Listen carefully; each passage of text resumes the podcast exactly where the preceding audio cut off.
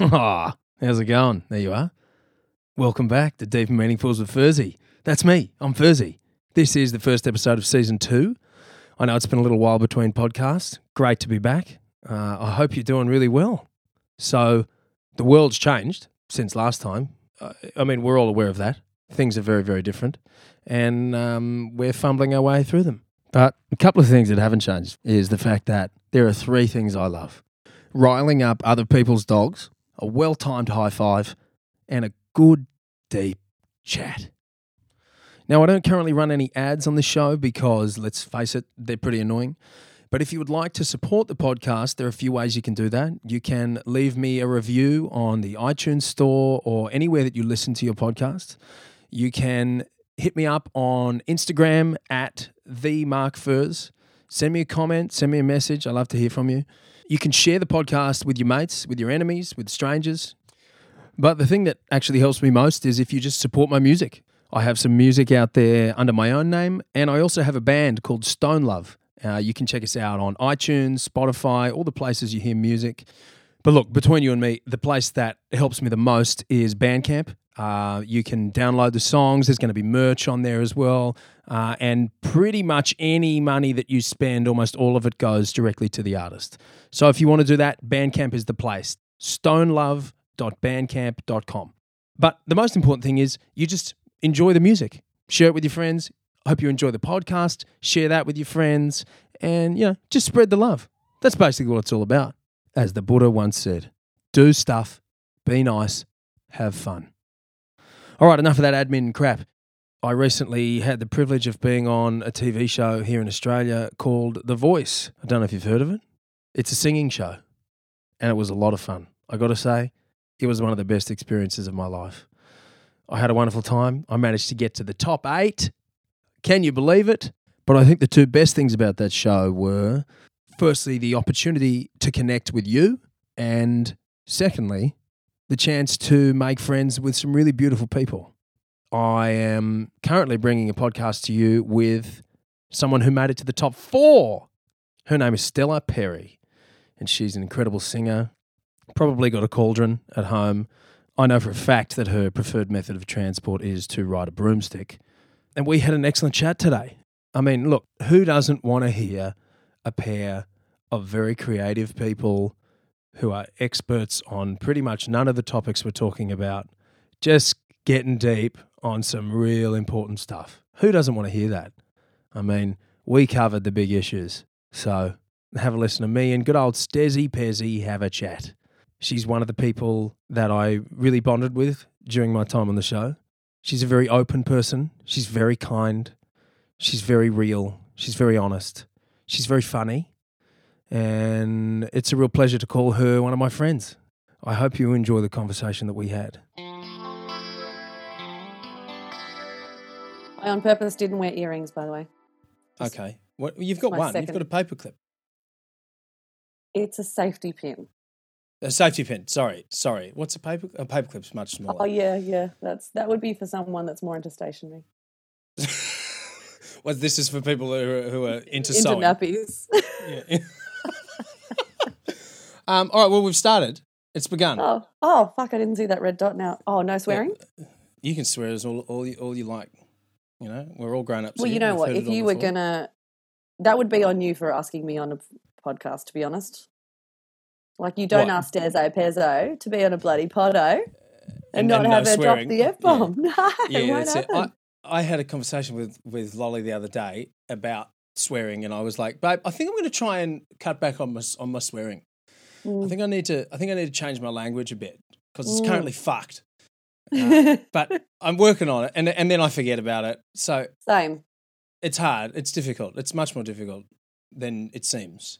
And it's funny when you're around. Um, for me, it's older people. I notice how much more I swear because it's like I have some weird reaction after it's come out of my mouth, and I'm like, "Oh, that was naughty." Actually, like I, I could have Yes. easily have said that same sentence without saying "fuck." You know, Yes. it's just it just Uh, happens so much. But it can be a very useful tool to kind of break the ice, especially with people of a very different generation. You know, you you say something naughty or whatever it is, and then and then we're off and going. You know, people have a little laugh. And they're like, "Oh, oh, it's all okay," and it can be quite useful. It's very Van Wilder of you, and it's true. I watched that the other night, and I was like, Did "Mm, you? yeah, Yeah. just Well, social was- tools to break in." Yeah, I noticed you actually do that. I do it as well, but you seem to do it even more than me. You're great at it when you, you, you know, when like, because there was one time when we were hanging out with some people's parents from the show, and um, and Tim's. you, yeah, Tim's folks, and they're they're wonderful, they're great, Mm. but you know, they're, there's people's parents, so you you kind of know how how how like do we are we peers? I mean, I feel like we just act like peers, and I and Yeah, I like to to treat everyone as if we're equal. Same. Um, and I've noticed you do the same thing, and it's really great because you can hear other people going like, "Oh my god, did you just did you just Yeah. talk about a period to Tim's parents, you know, or something like that? That oh, you can't talk about anything like that. You can't say the f word. Like, you Yeah. get it. You get it, Yeah, mum. you've done it. You know. I can tell by your neck. really deep throated a cockatoo. See, that's it. Statements like that, real icebreakers. You know. Yeah, yeah. Yeah, she lo- it's we like- actually bonded quite Yeah. quite strongly. I feel. Yeah, I'm going to go some, so far as to say I'm the unofficial adopted daughter that Tim doesn't Yeah. know about yet. Yeah, he'll find out. He'll find out one day. Um, so, how are you? Where Where are you? Get fill fill us in on what's going on. You're kind of stuck in a in a cell almost. Well, yeah, I am. I'm in government appointed a government appoint, appointed motel, which is in Devonport, which is the top of Tassie. I took the Spirit over, and I'm the I'm on the day before I get released.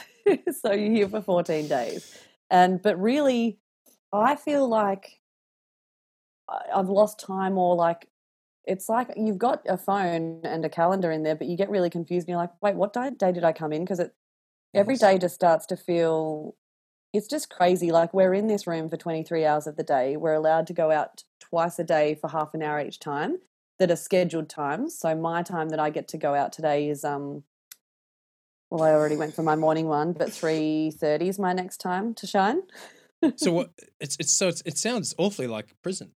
Actually, it's a lot like prison and but the only difference i guess it's more like solitary confinement in prison to be honest and i've been Yeah, yeah, for the worst- i went for a prison guard yeah Yeah. I went for a prison guard job once and I was I walked through the like the chill area of the prison and everyone's just hanging out in a big common area and you know like they have phones and TVs and I was just like this is a place is like it's free rent. yes. you know they're Well, I mean, but that's- out getting their People do that. Like you hear about people Yeah, who people- have got a horrible life, and they go, you Yep. know what? I can't. I, I'd rather be in prison where I'm, They're more I'm comfortable there. I've. Yep. Yep, it's actually pretty sad that people have an existence that prison is preferred. But I guess even socially, if like you're getting along with people there and almost like like-minded people, same interests, you know. You like to murder, I like to murder. yes, yeah, exactly. You know, bonding over common interest. How many have you done? You know, Oh Yeah. well, yeah, I didn't get, I didn't, I got caught just before I was going to kill my fifth. So Yeah, you got me, you yeah. got me. Unless I get me. out, and then I'll catch up. Yeah. But all, all, I mean, jokes aside, there's, it kind of does make sense because a lot of people that are in those positions have a, a history of trauma, no matter how bad or not bad their crimes have been.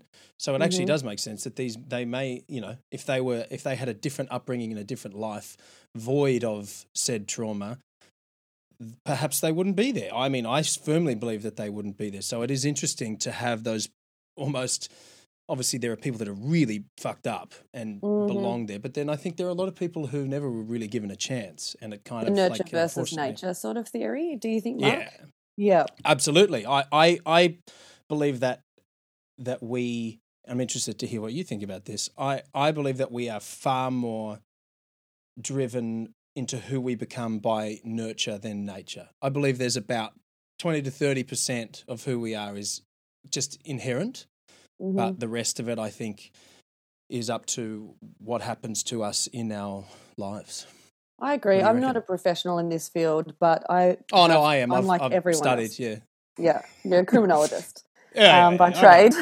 Yeah. been a brickie, been a criminologist. Uh, what else Yeah. have I done? Dabbled in hairdressing. Yeah. yeah, sang some songs. I got it all down. Yeah. Honestly, yeah. I don't know what my next phase will be. Yoga teacher, lolly. Yeah, yeah. Um, no, I think because I've watched so much of this, because I am really intrigued of the mind of a criminal to to a severe degree. Um, people that are, you know, rapists or murderers. Um, and I think that more often than not, when you go back into their history and their background, it really does look like the case of um, they they had severe trauma or they were abused or their their parents even you know before they were even born maybe had something inside of them where they were raised in a horrible way obviously you know mm. that whole thing that that sort of cycle of abuse and then every now and then you get someone that's just freakishly got really great parents loving childhood super yes. normal suburban family and they just have like the thirst for it and um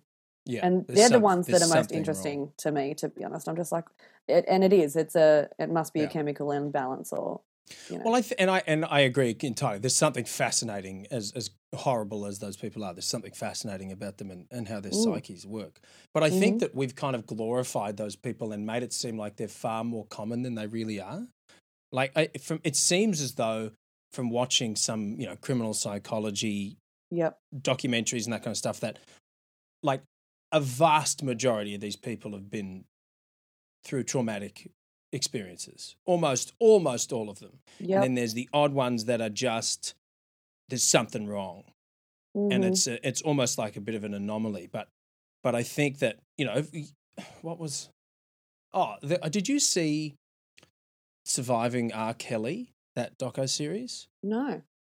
So it's it's quite interesting. He did obviously. I mean, you probably heard all the awful things he's done, like basically. Is he a bit of a sex pest? Yeah. Oh, yeah. Like taking these girls as well, using his status and and taking these girls who are underage and kind of having them live all together in a house and but separately and almost in solitary confinement in, in separate rooms and having sex oh with them God. And, and, and kind of convincing them that they want to be there. Oh yeah, it's a it's a real it's a real mess. But anyway, and there's obviously so many more details to, to it. Yeah, it's gross. Um, but there was a section in the documentary where they talk about his upbringing because I was fascinating, oh, fascinated yeah, that... when we watched it, and I was thinking, I'm really intrigued to know what his upbringing was. Was he yeah. loved and you know everything was great, and he's just got something wrong with him? But there was this very short part of it where they talk about how he he was, I think, raped by his sister, his older sister. Him and his brother um, I think his sister was quite a bit older than him. And then, and it kind of just brings that up, and then they just move on. Oh, like um, that's just not a thing. Yeah, like, yeah. Like it did. Focus they, on that part for a second. That's like pivotal. Well, see, that's how, and I just kind of think like I'm not trying in, in any way to take away from the awful things that he's done, but I feel like if we want to stop people from doing it, we need to mm-hmm. understand mm-hmm. where it comes from. And it seems as 100%. though, yeah, a man to grow up and do horrible sexually related things to underage women who was sexually abused when he was underage. I mean, mm-hmm. there's a pretty strong correlation there. Um, mm-hmm. Um, that so, is anyway, awful. That was, like, yeah, uh, every every part of that is awful. Obviously, those poor girls and him as a yeah. child, and like by your sister. Like, I, I that's yeah. so disgusting. Yeah, it's a, just a it's just a perfect storm, and and of course mm. it, it just it just seems to make complete sense that obviously not everyone who that happens to is going to grow up to do the things totally. that he did, but it makes yep. sense. Uh, and and yeah, and it's just I just can always I can't help wondering if that hadn't happened to him, would he have done the things he had done? Um, no, and it's a question we just yeah. will never know. And it's it's also interesting to me when people do um, come out of a traumatic childhood and they turn into normal people. Like that to me is almost, yeah. well, it is as interesting. Like I'm shocked and in so much like admiration of people that can turn their life around after suffering so much pain and and distrust and just mm. all the awful things and then you just see them like be a good partner and be a good parent and be a good yeah. like just person in society it's like everything is telling you you shouldn't be like how did you do that those people should yeah. also be studied and like have tv shows on them it is funny how we um you're right we glorify i don't think not so much that they seem common like it's a common thing but i think we just glorify criminals and people are just so intrigued by it because the normal person doesn't think that way but the normal person yes. also hasn't suffered a crazy amount of abuse and turned their life around. Yes. So that's, it would and, be and um, yeah, nice to see totally. more of that. Yeah, I agree. I agree. It's just maybe it's that's just how as... Oprah got huge. Yeah, yeah, right. She was Right. onto Well, she- something in the eighties. Yeah, yeah, she knew. Uh, Good old Oprah. Um, Oh, yeah, okay. So I didn't didn't plan on talking about that, but cool. You know, covering the big issues here. Do Um, you have plans to talk about certain things? Um, so I have a little cheat sheet of things on my phone. Well, you can't Yep. see it. So if No, it looks like. I'm ignoring you, it's just in case um, in, ca- you know, there's stuff In that I do want to more- get to. Yeah. Yeah.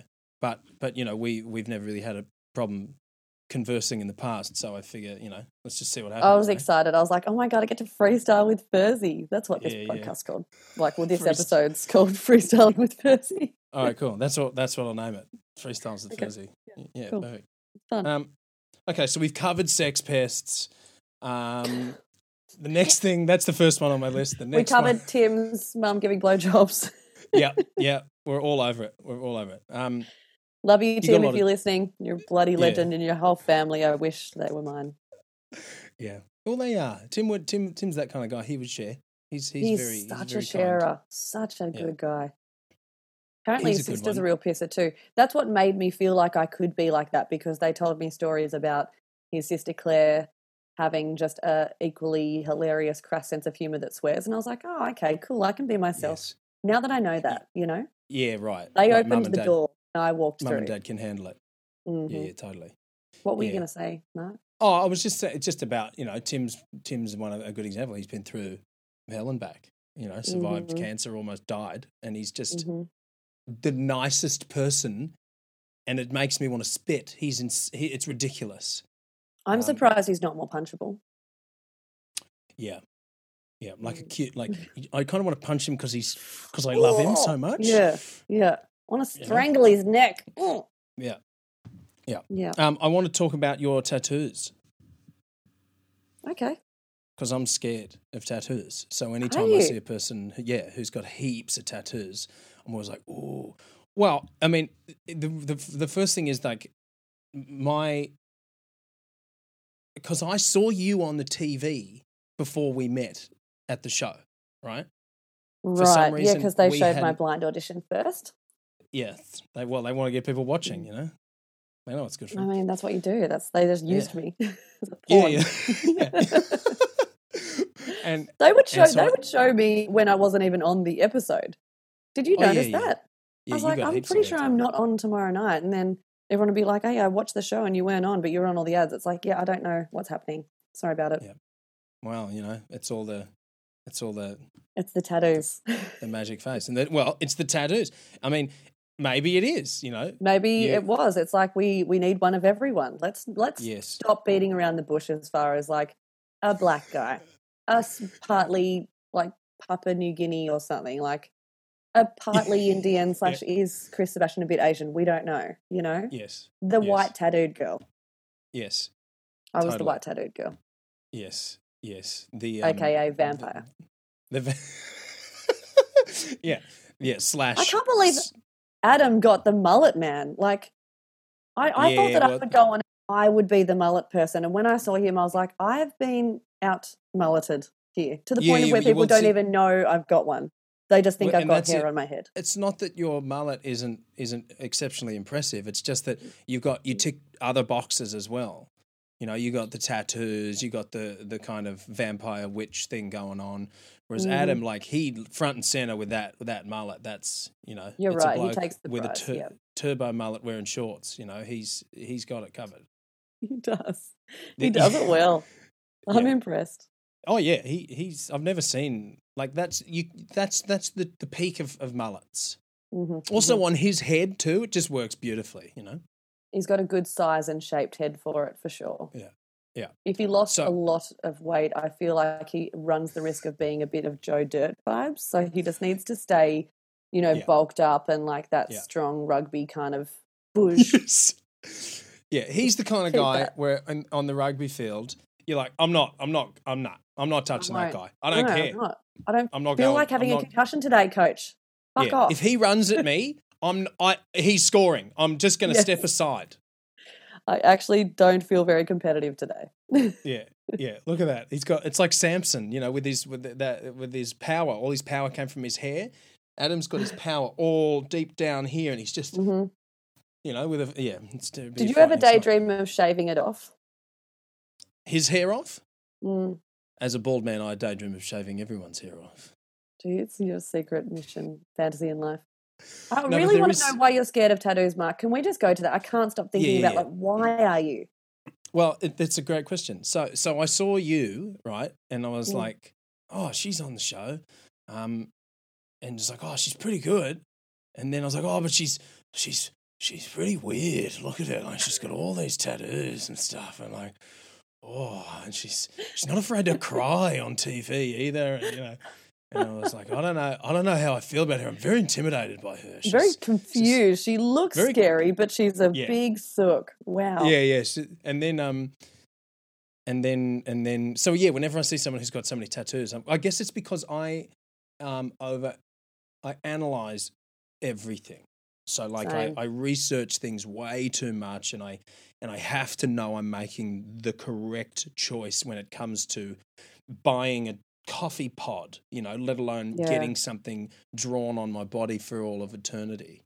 Yep. So I, I there's a there's a there's a combination of fear and admiration, um, and disbelief when I see someone who has as many tattoos as you. Because firstly, I'm like that must have hurt. Secondly, I'm like, power to you for doing that. That's incredible. And thirdly, I'm like, why on earth did you do that? Because you don't have a choice to get rid of them. So it's this weird swirl of like Yeah. of of of of emotions whenever I see a fully tatted up person. I'm kind of like, oh, I'm gonna go and talk to that one over there. He's such a You know? freak. yeah, yeah, I mean, totally. the the thing is these days it's like people are more you more often see a tattooed person than not you know like Yeah. i i'm kind of a bit like wow that person literally has the cleanest skin i've ever seen like not a tattoo in sight.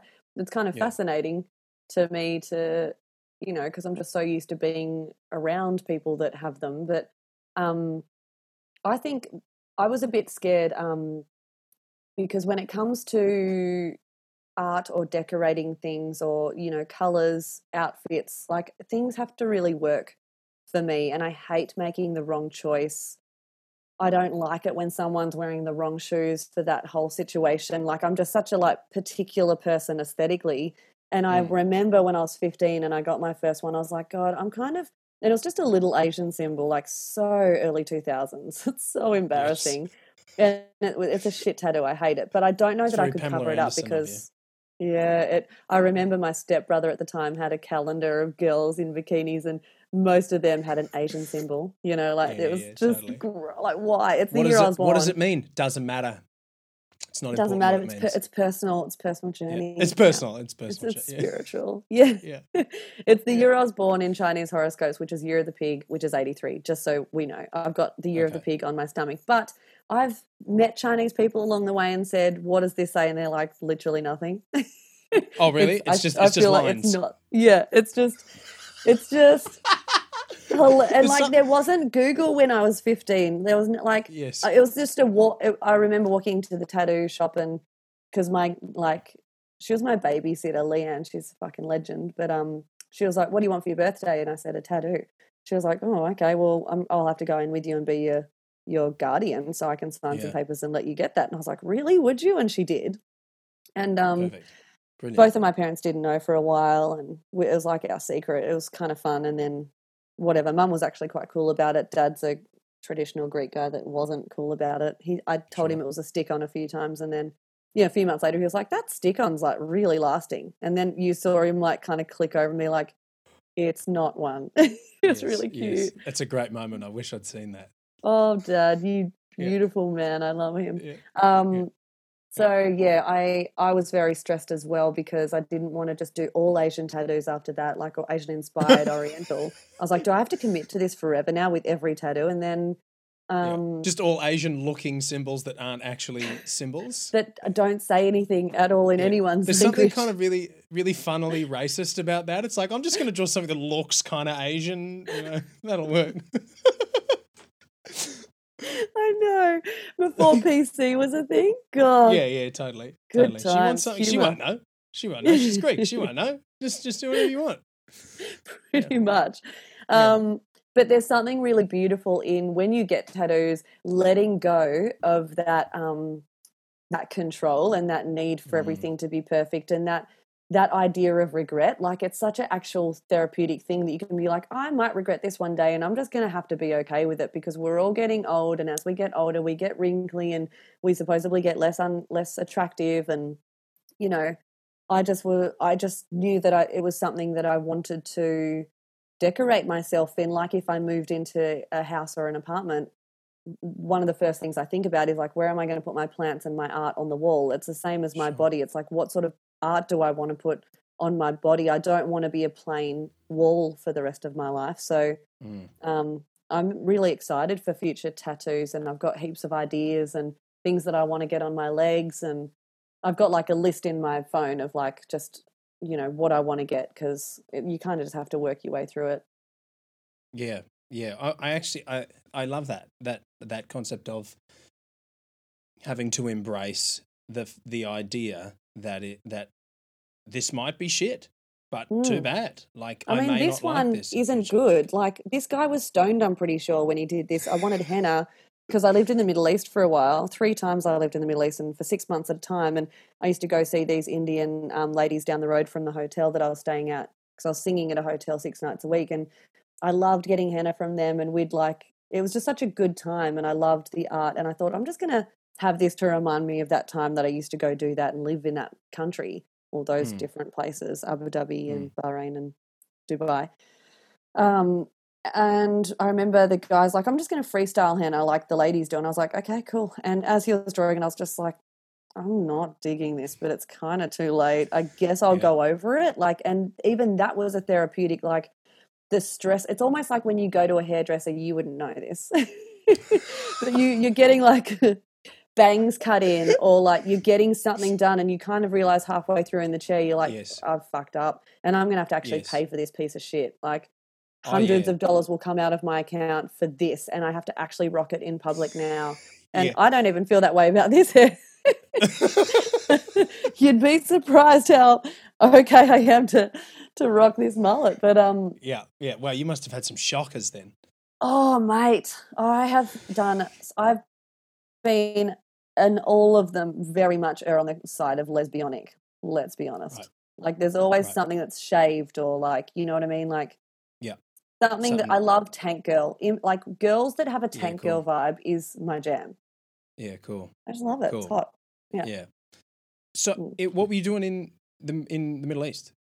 Yeah, just singing contracts, almost like you know how people get cruise ship jobs, and that's how they cut their teeth and perform and know how to perform. And you know, I had a call from a guy when I was in my early twenties. We'd met um, actually in Hobart. I think he was running a couple of clubs there. One of the, he was a manager of a strip club of all things, and um, my best friend at the time was friends with the guy that owned the strip club, and this guy was like the DJ.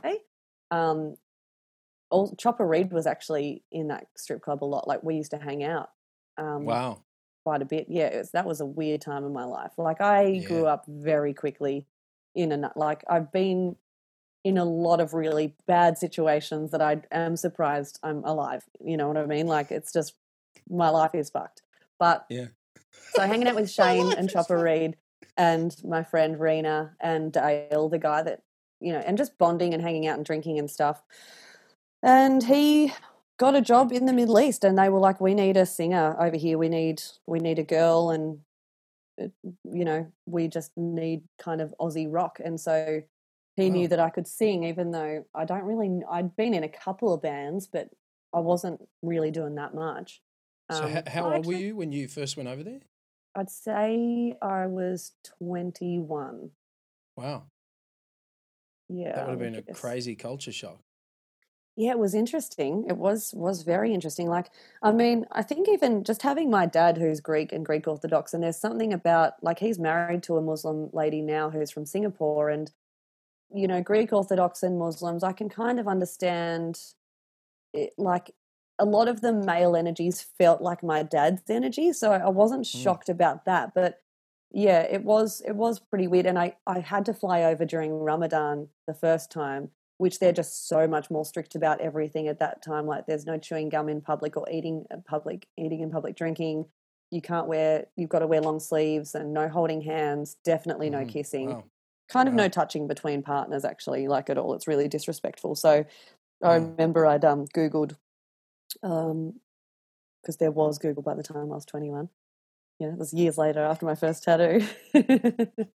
um, I was Googling what to do, what not to do. I was freaking out. I actually went to see a psychic. And as soon as she opened her front door, she was like, Whoa, I'm seeing bars in front of you. Bars represent a contract. You have to sign a contract. She was like, I'm getting a yes. It's a good thing. You'll be fine. You'll be safe. Sign the contract. And I was like, Let me Thanks. in the house. What else have you got to say? Yeah. yeah, I was Yeah. hooked. Um, yeah, wow. which actually a guy I um one of my best mates in high school's dad killed himself and he came through on that same reading. She was like, A man called William's here and I was like, I don't know William. She was like, Yeah, he's passed over. He was he, he's saying to say he loves you and you know, please don't forget him and he loves you and I was like and she was like, Oh, Bill. He just said it's Bill. It's he doesn't go by William. And I was like, Oh my God. Yeah. He was like a father figure. Like my parents split when I was young and I spent loads of time at my best friend's house all like through primary school. Did you ever just have that friend in primary school that you're just always at their place and sleepovers and stuff? Yeah, that was that was them for me.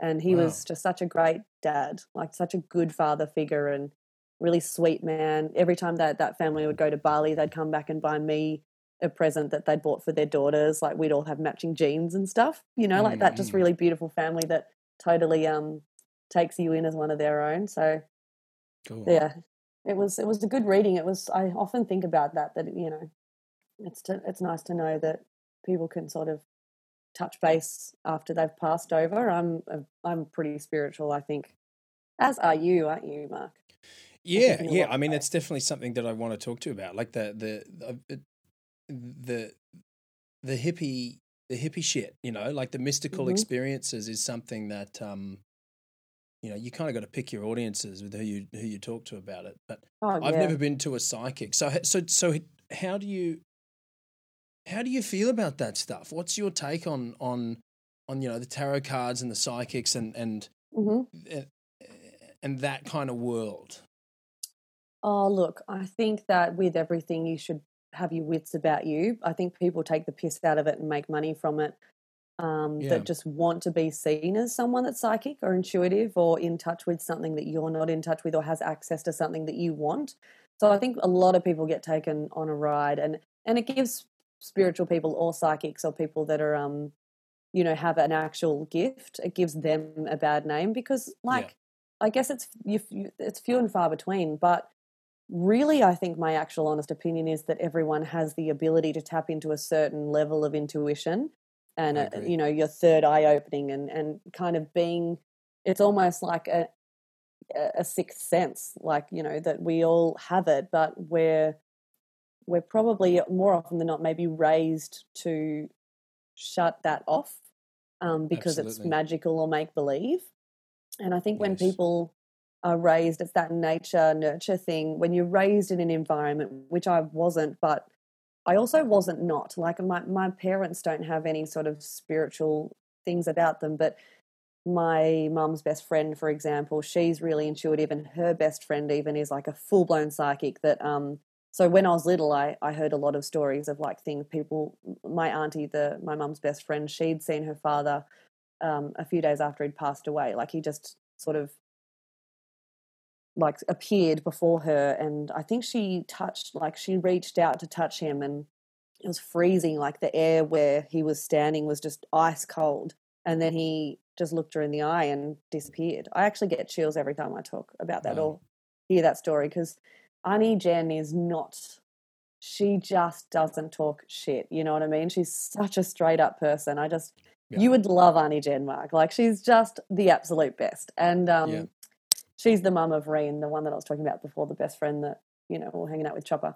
Um, She's just yeah, a legend, and I think I, I experimented with Ouija boards, I guess, when I was a teenager, but I was also a stoner at that point, so there was always a part of my brain that was like, "Is this happening, or are we just Yeah. that stoned that we think this is happening?" And but also, I think that drugs, um, especially hallucinogenics, open up this part this pathway that wouldn't necessarily be open if you're in your right mind um Completely. Yeah. you know and Yeah. so you it's almost like how animals and and children see and react to things it's because they don't know to that it's that it that they should have shut it off or that that's not real or that that would be stupid to believe that Yes. you know? Yes. so I find that I find it all very fascinating, very interesting. I think there's far too much out there for it to all be a pile of shit, you know. Yep. Same way I feel about aliens, like uh, it's just Yep. it can't be not true. Um, Yep. I don't think that people are that bored that they fabricate this stuff and then live their life by it. But for me, with tarot cards, I believe that everyone is literally just walking fields of energy, as is everything that's alive or living has an energy to it. And energy feeds off or bounces off each energy. So Mm. when you're putting your actual essence and energy into a tarot deck and you're shuffling or you know like if you go to a psychic they'll ask you to shuffle the cards and you're kind of thinking about certain questions or kind of just letting whatever your heart and your soul's feeling just sort of trying to focus on pouring that energy into the deck. So then when they start to like lay the cards out if it's a good psychic and if you've kind of been like in the right headspace and you're feeling open and ready to experience something wild more often than not you do. And um Yeah. and like for me i remember just before my marriage really started to fucking suck i went to see a psychic and i don't know why i went to see her. It's like well, I, maybe there must have been a couple of red flags and yeah i must have just been feeling like something was around the corner. And she started to um, read the cards and she was like oh i'm feeling anxious. I'm just feeling like oh sick to my stomach betrayal your life it's going down the drain down down it goes. It's, it's just it's a mess. And i was like. what Oh, here we go. where's the sugar can you please coat something i was just Yes. I was in shock. I was like, "What do you mean?" And she was like, explained it all. It was just fucked, and I was like, Yeah. "Okay." And there's a part of you that's like, "Okay, we we have free will. It's okay. There's Sure. you can know there's this path can split off down to, and this might not happen. Like I might choose the path that none of this happens, and Mm. she could be wrong, but she'd been highly recommended by a good mate of mine, and she was very good for her. So I actually didn't realize it was a few months before it all unraveled, and I had actually forgotten about this reading. And then when it was all unraveling, I was like, I'm going to re-listen to that, and I was just my jaw was on the floor. I was just Really? shocked at how Wow. ex- and I was feeling that. It was like every part of me was just like, it's like I was a ball of anxiety, and um, my world had been turned upside down, and everything I thought I knew I didn't, and it, it just felt so dramatic, but so like I was just, yeah, it was that was the beginning of the end. That was, and that was years before I actually was like, okay, I should go. Um, Sure. Sure. yeah, I mean, I don't let go of things or give up on things like very quickly. I've been with a narcissist, and I stayed in that for two years. Like, it's you just, I just get really sucked in. Yeah, yeah. Yeah, I mean Ah. it's that that that's a very interesting experience to have when you go and see, you know, you you make the decision to go and see a psychic and you go, okay, Yep. you know, let's see what happens here. I mean, because hmm you you hear these these tales about children telling stories of their life before and they've and they explain scenarios and places So they're all married and stuff. yeah yes. yeah and and but that they that they and they're four you know Why isn't never, there a TV show on that? By the way, that is well there, there probably is i bet there is Yeah. there's this hippie network called gaia which i which I just recently subscribed to, and I lo- I'm loving it. There's, you know, you got to take it all with a grain of salt, but it's all that kind of shit, and it's it's Oh, amazing. Awesome. It's been I've been meaning to tell you about it because I'm like Stellar's Yeah. got froth on this. Yeah, it's so I'm good. surprised you haven't sent it to me. I'm so Yeah, glad yeah, to hear about it. It's Cool. killer. It's killer. But yeah, so you hear these stories like as a child, and it makes sense that children will experience this because, as you were saying, they haven't been taught what's real and what's not, and what they Mm. should put their energy into and what they should ignore.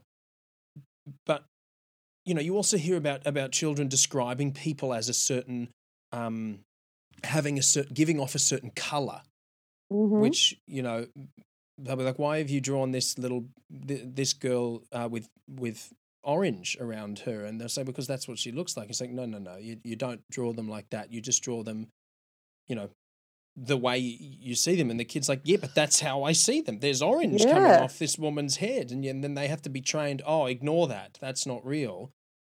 Um, and then as you become an adult, those you you put your skills into other things. I mean, I, and and I Mhm. think you know you look at someone who is there are people who are inherently better at other things than some people. Like there are people who inherently understand music. There, there are people who have to study their ass off to get remotely close to that person. So what Mhm. if you put your energy as a young child in an environment with people who are encouraging you to strengthen your intuition as well as having an inherently strong sense of your intuition you combine those two together who knows what we could be capable of like I, I i'm not Uh, yeah i'm not prepared to say that that people being able to read other people's energies and understand things about them by being in their presence i'm not prepared to say that that's not true. I mean i think mm. I, it's it's all good and well to go well we can't measure it with science on a on a with a measuring machine because there's mm. no numbers. That doesn't mean it's not real. Um, one hundred Um, percent. but again, as you said, you got to take it with a grain of salt because there's a lot of people who are far too far less skeptical than I think you and I are, and are just going to get Mm. taken for a ride and Mm. um, can be very manipulated. Yeah, and it's sad, but I I think one thing that's good about it all is almost like um, having faith in religion. It can bring some people some element of hope or some kind of feeling of safety that um, you know Mm. if you do go see a psychic and the psychic says you're just going to have a beautiful life and oh you're meeting the love of your life soon and you know Mm. that's kind of beautiful it's like maybe that was worth the 50 bucks and maybe that person walked away going yeah I'm, I am lovable and I am going to and then that energy just in itself could possibly draw that towards them you know like Absolutely, because we are we are magnets so you Yeah. know even the people that are full of shit i guess if they're putting some kind of positivity into someone's heart like it's hard to have a problem with that but um Yes, yes, and I we can, and you know, people can argue all day about whether or not it's true, and they've measured, they, they've they've seen something that is Mhm. real, but that's I agree with you. It's kind of irrelevant. mm, uh, if if it's something that gives you a new perspective and is Mm. and enables you to experience your life in a different manner, whether that be a reading from a tarot card, from tarot cards from a psychic, or immersing yourself into a religion, if the if the outcome makes your life better, what's the problem? mm, You know? 100% yeah Like, and, and maybe there's some people like it doesn't matter to me. I need to know whether it's real or not. Well, it's like, well, that's okay, cool. Then it's not for you. Mm. But I think that if it's if it can change your life, who gives a shit if it's real or not? You know, what's more important? Is, is yeah the- it's, it's are you happy or not It's- it's become real.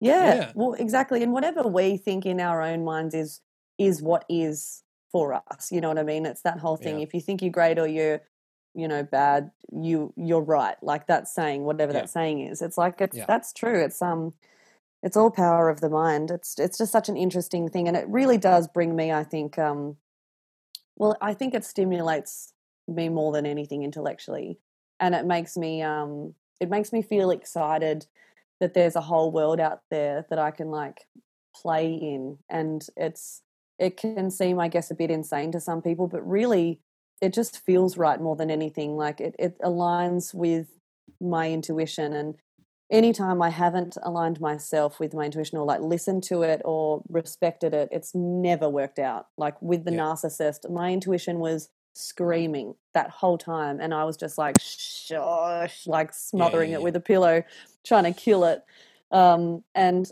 I'll never I don't think I'll ever actually forgive myself for not listening to my intuition um because it really damaged myself like I damaged myself by not um and it was a great lesson I'll be honest like it's the one good thing that came out of that relationship but Well, maybe Oh, that's God, maybe that's something that'll help that will help you forgive yourself for it because you learned that lesson. You wouldn't have learned the lesson if you just kind of scooted through, you know, really easily. And Yeah, now you have true. so much more faith in your own intuition, which is which is so profoundly powerful if you can really tap into it. It's Mm. just once again, it's it's something that is trained out of us. We're pushed away from it, and hmm and and we're pushed into things that feed um, our short term e- ego kind of stuff. Like that's why when you're in a scenario like that where you you you make you you you observe something that's not right, that's not working, and you go, Mhm. okay, what do I? How do I really feel about this? And your intuition's like, get the fuck out of there. You know, you know Mhm. this isn't correct for you. This this is a problem. But then there's that other part of you that's like, yeah, but it's safe and it's familiar, and I can be comfortable in a weird dysfunctional way. Yep. And and you choose the answer that you like better in the moment. That's easier because that's what we've been pushed into. It's like any store you go into. Here's a candy bar. Have some sugar. You know, have have Mhm. something that's fun now and easy, but bad for you in Mhm. the long run. So we Mhm. that's constantly strengthened, and we're we're practicing that part of our psyche, whether we like it or not. And the other part that's our intuition about listening to, you know, where we probably should be going, but it may be a more difficult choice. That's like push that down because that makes you you're not a very good consumer if you if you if you abide by that. We need just we need your cash, you know. Yeah. That's so true. God. Yeah. But you, I think going back to also what you were saying, um, imagine if there was a school, like I know that there's, um, what are those Steiner schools, you know, where kids Yeah. can go and they learn how to, I don't know, what time of year to plant vegetables and stuff like that. Like I would, if I had a child, it would 100% go to that school, but it would also be spending some time with some people that know what they're talking about in regards to um, listening to intuition and sort of doing things like working on manifesting stuff and working on making wishes and you know like knowing um understanding the cycle of mother nature and um uh, like all all anything to do with nature i think that kids really need to just really go back and reconnect with um, Mm. from an early age and and that's and understanding that nature and what's in your soul are just so connected and that they work so beautifully together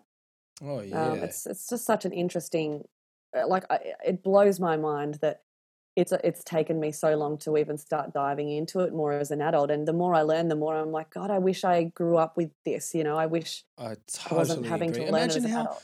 imagine how how in touch and and skilled at that you would be if you did embrace that from from your childhood. If you imagine, I I I mm-hmm. completely agree with you. Like I think, imagine if we were teaching kids from as soon as they could speak about meditation and about understanding their own mind Oh and actually God, observing their own thoughts rather than being their emotions. You can actually watch them. hmm That's a imagine how powerful you could become by the time you're an adult. Like you teach a kid a, a new la- like two, kids learn two languages from when they're growing up because they've got um, bilingual parents, and they're Mm. fluent by the time they're Mm. four.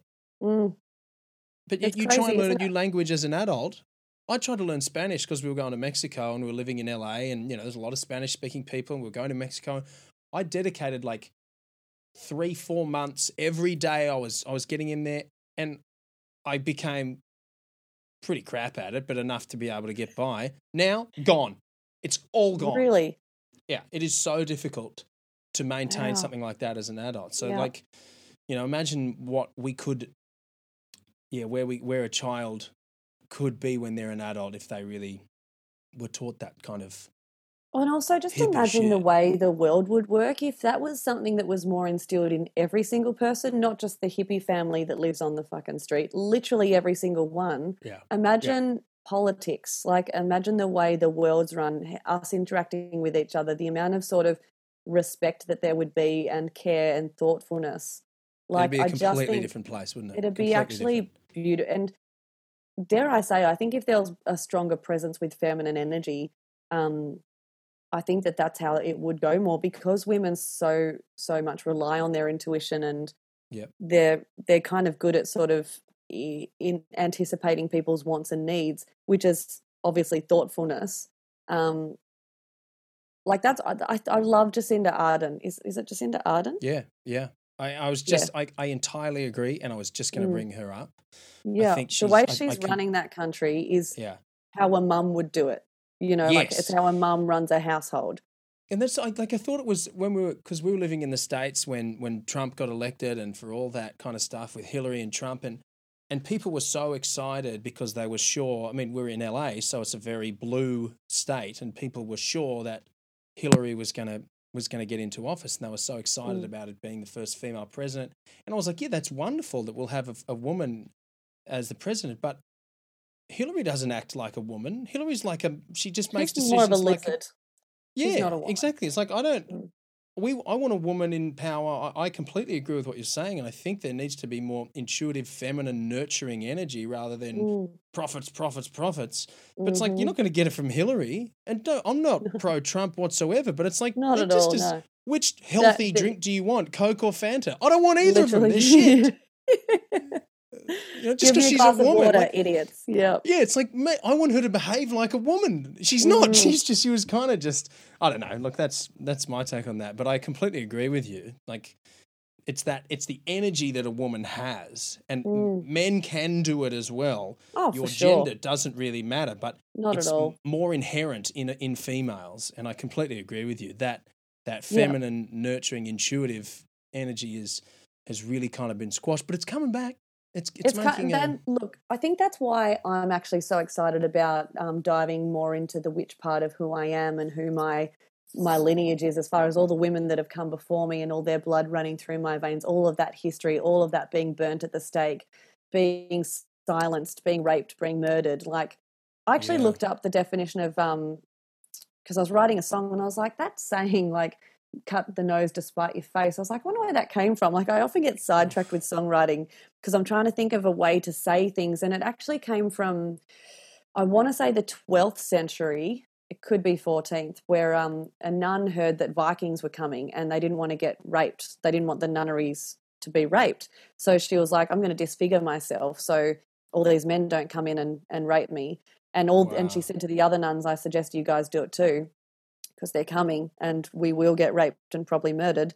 So let's let's turn them off. And so they all like she cut the nose off she split her lip up like just completely disfigured her face. They all did it.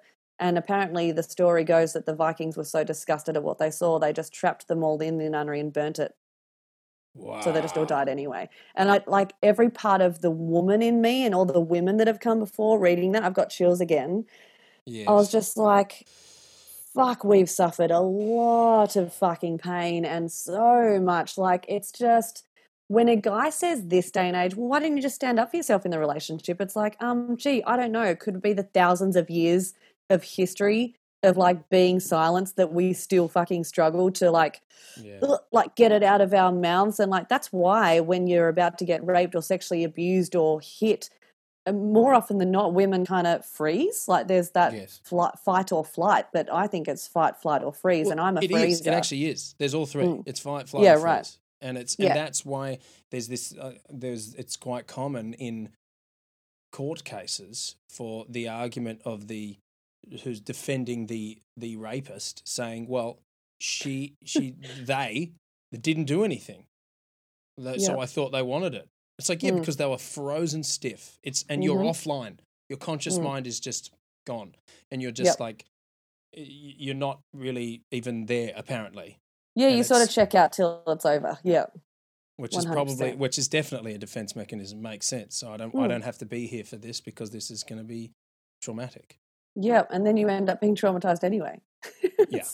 so ridiculous and i laugh i can Yeah. laugh because i'm a sexual abuse survivor and um and i'm not shy about it because i i, I definitely had those thoughts when I, the worst one that ever happened was when i was 17 and part of me was embarrassed and and shy and really just like did i did i ask for it or did i bring that on myself? And you know am I the weakest person I know because anyone else I know would have fought their way out of it or would have outsmarted it and like it just wouldn't have happened? And so many things go through your mind but now as an adult I'm just like nah fuck that shit. It just shouldn't be happening. Guys Mm. shouldn't be doing that. Like Mm. and this was like a I would put it on the lowest sort of side of you know in rape severity you know what I mean? Like for me gang rape is like there and mine's like there. Um wow. so it's not completely down there, but it's whatever. And it's I a think, horrible experience it's just it's and but it's so common. Like I Oh, would yeah. more. It, it's like the tattoo thing. It's like I'd actually struggle to think of a woman that I know that hasn't been abused or sexually abused or raped or molested or you know what I mean, beaten up. Like, and and that's why I think as a white woman, I'm so passionate about Black Lives Matter and anyone that's being oppressed. It's just like because women have been oppressed since the beginning of time, and the Mm. only thing that I think black and white men and every other men would almost like have in common is that they've oppressed a woman. You know what I mean? It's just like Mm. so it, it, it's weird for me that people don't have empathy.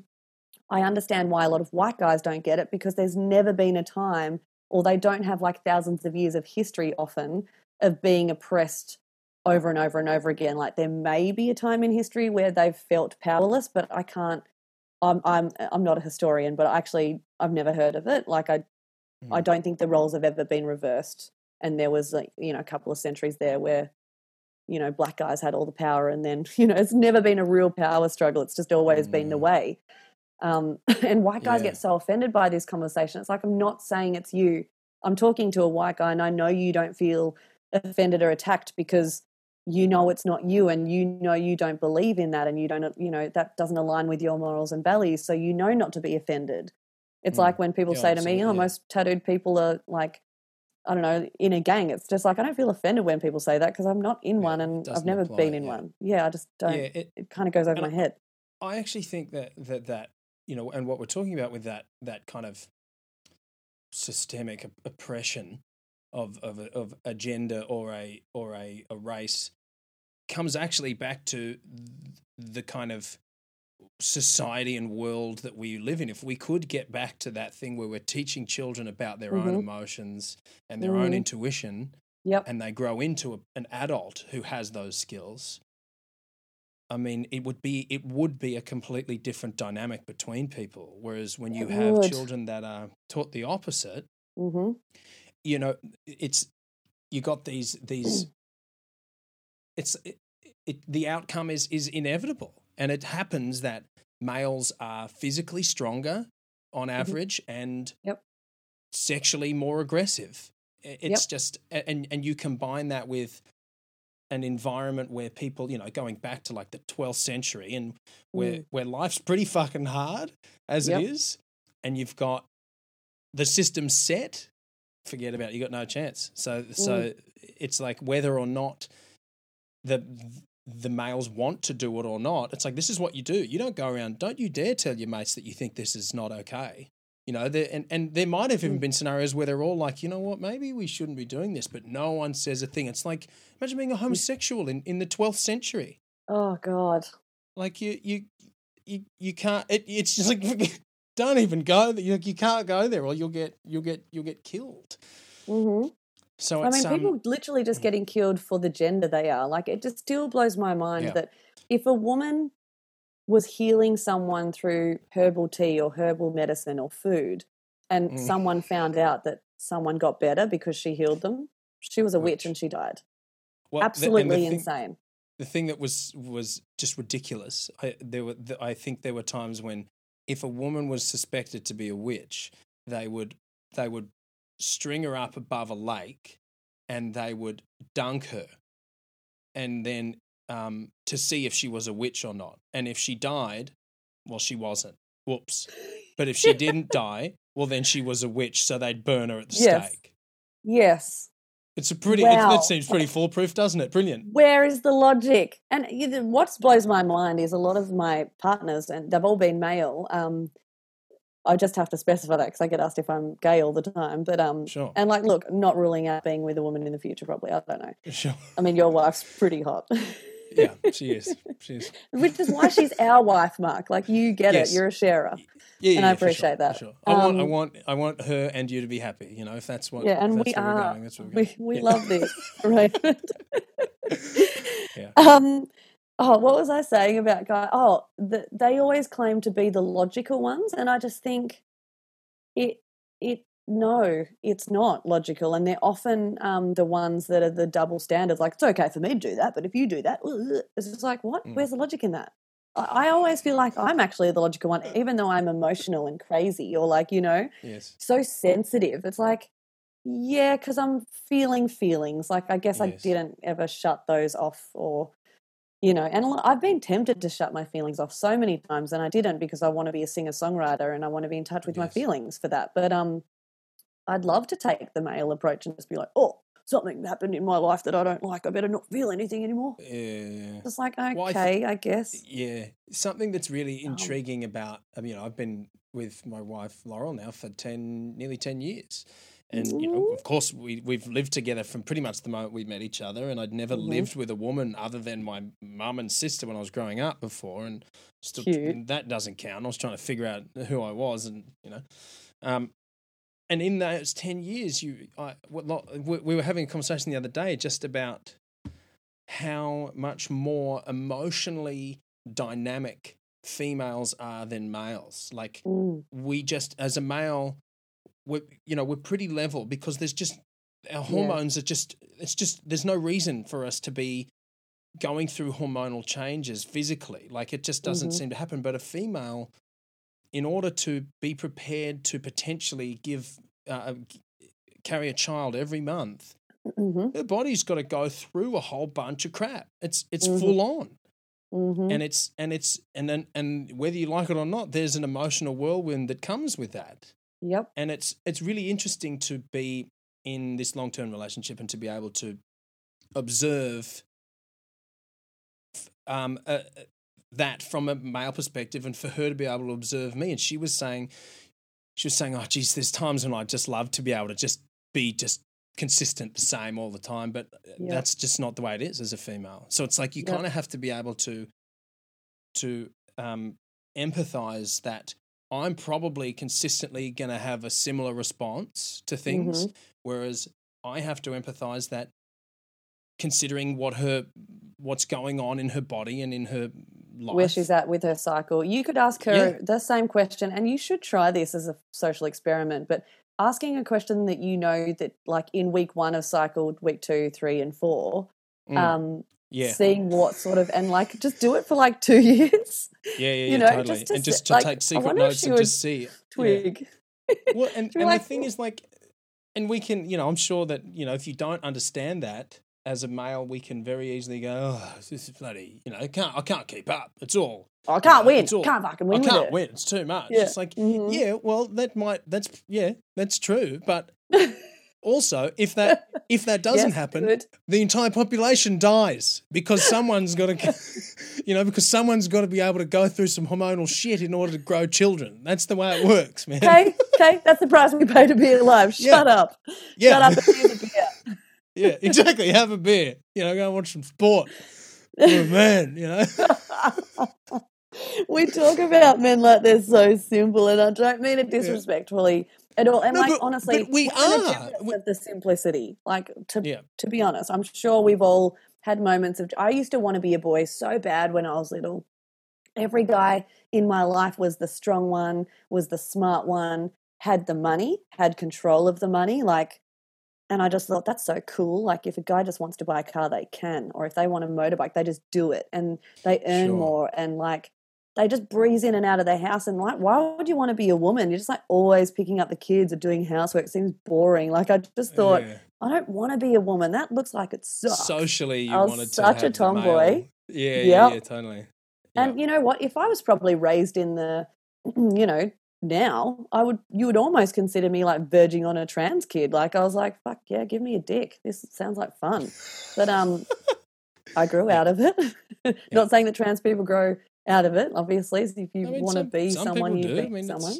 Some yeah, people I mean, do, but like I don't want to um, minimize anyone's emotions or feelings if they feel trapped in the wrong body. of but I definitely had thoughts, is what I'm saying, of being trapped in the wrong body. And I started to embrace my feminine side only recently. I- I would say when I was 30, did I start to think, I love being a woman. I love having these emotions. I love the gifts that it gives me. I love that my body is like literally in tune with the moon and the universe. Like Mm. I it, like it just started to blow my mind and I started to look into like your cycle and all of that magic. Like and again, women used to be I think um it, it used to be sort of more respected and admired that you could create life with the help of a man, and Mm. and you had these kind of gifts, in, in, like with intuition and knowing things about your body and other people's bodies, and you could just kind of you know nurture everyone's bodies. It was such, it's such a beautiful thing, and then somewhere along the line, I think with the patriarchal system, periods became like the worst thing to talk about. Blood became just, you know, like it's like it became illegal. And it's just like, guys, we know what this means. It means creating life. Why are we shaming people for this? You know, like Mm. I, do, I it just blows my mind, and which is why I always hashtag ta- like tampon emoji because I want there to be Yes. a tampon emoji. Yes. I drew a tampon Yes. on my roller skates with blood coming off it. Like I just think I'm not gonna. Would would the emoji have blood coming off it, or would the emoji be be just a bit like a have a clean one with the string? You have the Yeah, jo- you should Yes. have a choice. So that was so one so one would, you would use that you're not you're not menstruating, and the other one is I'm on I'm on now. So know, yeah, just yeah. You just me. send that to your boyfriend or your girlfriend and be like, "FYI, when I get home, do not fuck with this because I am on the brink." Start the movement. I'm I'm about it. That would be. I mean, I'm sure people would would abuse that emoji, but I think it certainly has its applications. People abuse everything. People abuse the word narcissist. People abuse the word flu, which is a real pet peeve of mine. It's like, oh, Oh, I've yeah. got, I've just got the flu. I'm staying home from work. It's like, no, If you you've had fucking the don't. flu- You've got a cold. Yeah, the you flu know. Is, yeah, you could die. People often brutal. I've had flu. it once. I I thought I was going to die. It was like I think I was sick for. I can't remember. It was a blur, and thank God my sister had just moved from Tassie to Melbourne to be with me, and it happened on the Spirit of Tas. Like we thought I was seasick, and then she was like, "You're not that. Like something's Mm. really wrong." By the time we got to Melbourne, she had to drive me, which she'd never driven in Melbourne before, and um, I do like try to explain to her where the doctor was and. I was sitting in the car and I just remember I was just so wet and cold and hot and I wanted to spew and I didn't even want to sit in the doctor's office and he saw me and he was like you've actually got the flu you just need to go home and there was not much they could do and I just she just gave me hot washes and cold washes and I was like that for a good 10 days and I could barely eat that whole time like I lost so much weight and I was so Brutal. dehydrated I and she was terrified. She was just like, "Well, welcome to Melbourne, me, and what my sister's gonna fucking die." Yeah, oh, yeah, it was awful. yeah. Actual yeah. influenza is is horrendous, hmm as opposed to oh, I've got a little sniffle. I've got the I've common cold. Achoo, I've got a flu. yeah, yeah. But then there's another thing, the, the man flu, which you'll never understand, which which is actually just a moment where we feel like, you know what, all this bravado, it's gone. I just want to be held by my mother, and my mother's not here, so my wife or girlfriend or, or female friend, it's your job, and just let me be a child. Okay, you'll never Yes. understand the pain I'm going through because I've got a cold. Give me my peanut butter sandwich and cut them in squeals. it's exactly it. Spot on. Spot Oh, on. that's so cute. I actually love when my partner, uh, I don't have one right now, but has a man flu. I love to Mm. be needed and I love to nurse people. Like it just fills me with so much joy to Yeah. see them be so cute and pathetic. Like, "Mm, thank you. Like, Yeah, cup yeah. of tea here. It's just like, oh, baby. Yeah, because then it. you know we've got to get our strength to you know get the masculinity back after that. Go chop some wood. Oh. go and chop some wood. Yeah, go, and- Go, go to my accountant job. yeah. yeah. That's. Got to go and divide and conquer. Yeah. All that kind of all that kind of good stuff through a calculator. Stuff that only real men can do. Yeah, yeah, yeah, yeah. Totally. And get paid at least, let's be honest, 40k more than a woman. Just saying. Yeah, yeah, yeah, yeah. Someone told me yesterday that um, in America, white men get paid at least 10 times more than a black man. Did you know that? I didn't know that. I, I, I Apparently, the average wage is about 40,000 for an American black man, and the average wage for a white man can be anywhere in the 100 to $140,000 Wow. range. So I, I think from the little information that I know about that, and it doesn't change the problem, it just changes the, the where the problem begins. I think Boom. that because this is apparently the same thing for women, is that the I think that it's it's actually because men and probably white men get better, get jobs that just pay better in general. It's not Mhm. because if a if a man or a woman were to do or a black man to do the same job, they'd all probably get the same pay. But it's just that you know perhaps black people and, and, and women don't get those jobs. That's one of the things that I heard. So it doesn't change the fact that there's a gender pay gap or, or a racial Mhm. pay gap, Mm. but it just it's probably you know the opportunities are much more prevalent for white men.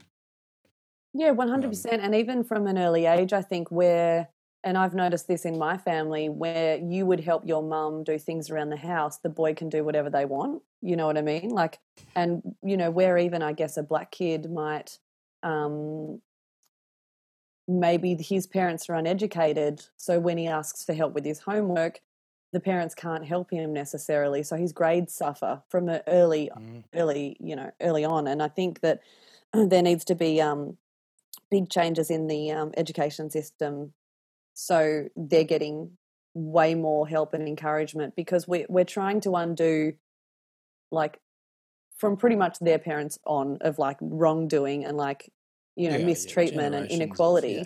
it's Yeah. not just going to change because that kid's going to the same school as a white kid all of a sudden it's like what about their parents their grandparents their great grandparents like what's the history there between this black kid and this white kid Yes. already it's uh, from the day they're born it's like never going to be equal Yes, it's Um, yeah, that's right. I mean, and it comes yeah, it goes back to a, a, that same thing. The system is the system has failed us, and it's failed s- uh, some of us far more than others. yeah Um, we are really lucky actually to be um born in this country and with this skin oh, and even yeah. as a a white woman and like going back to you saying it is changing it is i'm feeling like a lot more feminine energy slash spiritual energies coming up it's rising up and it's doing heaps of healing work like it's like the earth and like the environment's been so damaged and and society's been so damaged it's taken such an extreme so now all this spirituality sort of coming out of nowhere it's stronger than Mm. ever and it's Mm. all connecting it's like all the it's like magnets that are just going and it's just yeah, coming together to join forces to be like it's like a it's like a video game like where we're to have to like join forces to beat the bad guys and like we outnumber Yes. them 100% there's no reason why these really shit people with shit morals and values and ideologies are ruling the world there's no re- there needs to be a revolution which yeah, i yeah, believe mean, is we- sort of happening in america right now yeah. Well, there's they a, are not and backing down Nah, it's it's um, and the funny thing is we felt it before it even happened. You know, after moving from the Yeah, states yeah. to to Australia, there's just this this general um dis-ease of uh, you Yeah. know unease being there, like it just Mm. a tension, just Mm. walking to the shops and back. You know that that really we didn't we were able to just breathe a sigh of relief when we when we got back to Australia. So even yeah checking that that privilege as well as being able to come here and, and have have the life that, that we have is is a real a real blessing that I'm very much aware of. I mean I mean and you know also going back to when you were living in in the Middle East, I'm sure there were times when you're like, wow, this is this is a different planet hmm um, for someone like me, you know. So it's it's um it's quite fascinating when you can observe Oh, it is. things. It is. And it's fascinating when you look back on it and you remember having all those intuitive thoughts and feelings and like, I can't explain it, but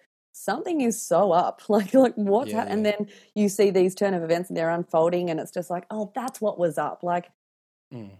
yeah, the the world is. uh, It's just. It actually feels not real sometimes, don't you think? When you really think about yeah. how people are, you know, running countries, and not just America, but you know, so many places, Russia, like a lot of places are trying to go backwards and instill, you know, like really crazy shit that was like we've all fought for so long to undo, and like and women in particular have like fought so hard to like get their voice heard and vote and drive and like you know, we're still not treated anywhere near equally, but it's like we, we've kind of come up and then they're trying to squash that back down again. And that's mm. a scary sign. When Handmaid's Tale came out, I was just like, oh, I really hope this isn't like a premonition, but it feels like it could be. Like, it's just, I don't, I don't even know if we have time to go there on this podcast, but, it, you know, it's a scary possible possibility.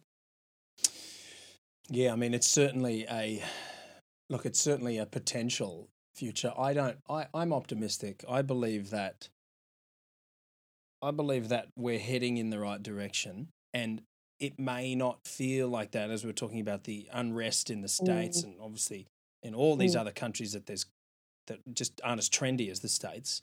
I believe that hmm that has to happen. Like you think about think about having a, a traumatic life event um, or something that's you know exceptionally scary, or even a near death experience. You hear about people who have these experiences and then they change their life afterwards. It's like, well, why didn't you change your life before the near death experience?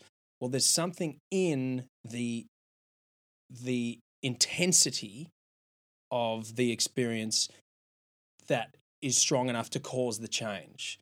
And and it's almost always negative, unfortunately. Pain is, you know, Yeah. but that's where you that's where that, that mantra that I try and adopt it, pain is growth. So hmm if you can if we can zoom out time, time on a timeline and look at what's happening in the states and in the world in general as messy and uncomfortable and painful as it is now hmm it's so necessary for us to be able to learn lessons and move forward otherwise it's just the same it's just the status quo That's so true, actually, Mark, and that gives me a bit of hope too. And it makes me think of um, straight like uh, the first thing that just goes pops in my head is veganism. It's just like that's such an extreme thing for people to think about doing or living their life like Yeah. that.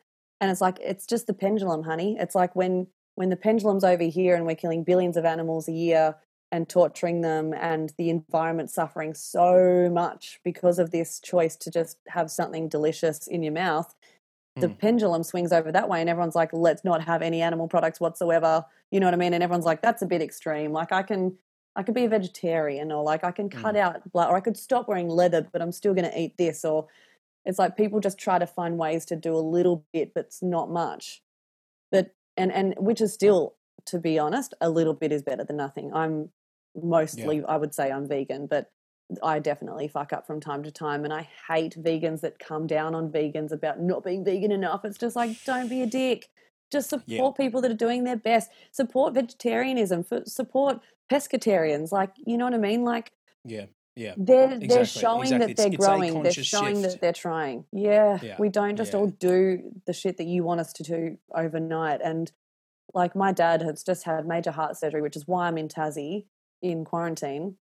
And um, he's definitely more and more I speak to him. He's so excited for me to come and look after him, which is the point of me being here. I'll probably be here for a month, but I'm Mm. like, I'm only feeding you vegan stuff, Dad, because all the research I've done, like cardiovascular disease, it's ve- veganism can cure it. Slash, eating meat is more often than not the big reason of why people are having heart attacks and dying. And there's a all that lot stuff. of So- information out there about it yeah so Yeah. much there's so and you know even on a moral standpoint it's just like it's kind of hard to argue with the vegan morals it's like you can argue as much as you want that you like the taste or that you know you think it's a bit extreme but at the end of the day and let's go back to when we're children children love animals they Yeah. adore them you you grow up and you want to hug a goat or a cow or you know your dog or your cat and and I've seen a lot lately. It's really bizarre, actually, but a lot of people my age that have children have told me that their kids actually prefer a vegetarian diet, but the parents are so used to cooking with meat. And often kids just like avoid the meat part on their plate because they're like, I don't want that chicken, especially Mm. when they make the connection that that's the chicken that's in the storybook that we're reading that's really cute. You know, the story about the chicken and the tortoise. Tortoise? Turtle. Tur- tur- you know, like yeah, toy, tortoise, yeah um, yeah Total. I think um, it's interesting how many children want to be that. And I was saying to my sister, I was like, can't you just support more? Because my nephew's one of them, and actually niece. They're she, they're both um, really kind of making that connection now. They're at that age, and she's like, she was a vegetarian for a while as well, my sister. So she gets it, and she co- totally supports me being vegan. And she, you know, I think she wishes that she could be a bit more, but she's just in a bit of a habit, and um, it's easier for her and it's easier for the Yeah. family and she doesn't want to have to cook four different meals and I totally get that. And sometimes it is just like survival mode when you're a parent. You're exhausted. Yeah. You know, the last thing you want to have to think about is like I don't know, like reinventing people's meals. But um yes oh I- it's I, yeah. I, I, I agree with you. Like I, I was Laurel and I actually were both pretty strict vegan for about five six years, I think. Um, and just recently we've we've kind of dropped the ball more me so than her, but um, it doesn't it doesn't change the fact that deep down I know that it's the right thing to do. Mm. You know, like I still, it's, I, I, I kind of think there's a very big difference in being kind of in harmony with your environment and going out and fishing or going out and and hunting an animal and using Mm. all of that animal because Mhm.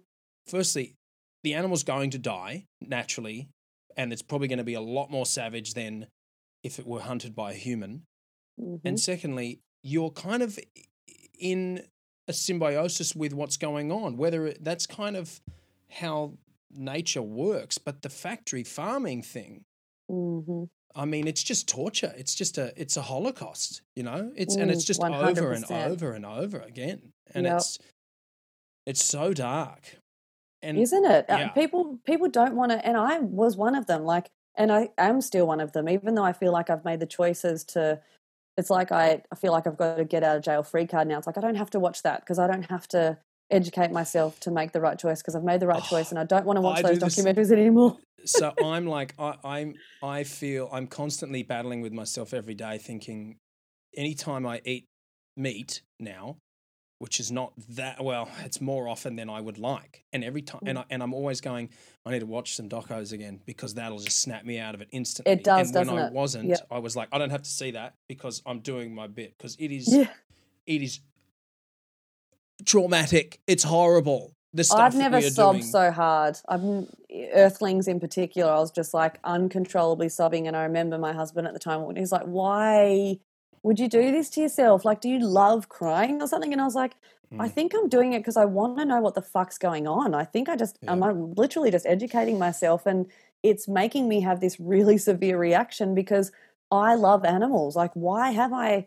eaten them my whole life? Like, I'm such an animal person. I'm, I want to be an animal Yeah. ad, uh, activist. I do. I, I want to spend, you know, my, a lot of my life making things better for those beautiful creatures. And like, Yeah. we treat murderers in prison better than we treat a an innocent animal. Like the way that they punch and kick animals and prod them with electric shock things, and you Yeah. know, because they're because they're not they're not obeying them, you know, to go to their Yes. death. It's just like, are you, are you guys insane? Like people that work in abattoirs, I I don't know if I could. If I met the love of my life in the future and everything was going really well, and then they're like, "Yeah, I work in an abattoir," I'd be like, "This Nah. conversation's over." I, I, it's right. like I don't, I can't trust that Yeah, how have you yeah. switched your emotions off so much you know Yeah. like your intuition you know that these things don't want to die and you've convinced yourself that that's the cycle of life like i get what you're saying if we were living um in a pure sort of way and you know of the land and we were killing what we were eating and it wasn't i understand it ish i still think that if you can live without harming other beings like you know because you can really easily live off things that Absolutely. don't have You, it's not necessary. Yeah, Mm. and like, and the thing is, these days there are so many. Like, it's not. It's not a because I've done so much homework on this because I'm I bet you know, you trying have. to trying to be yeah I mean I, That's what you do.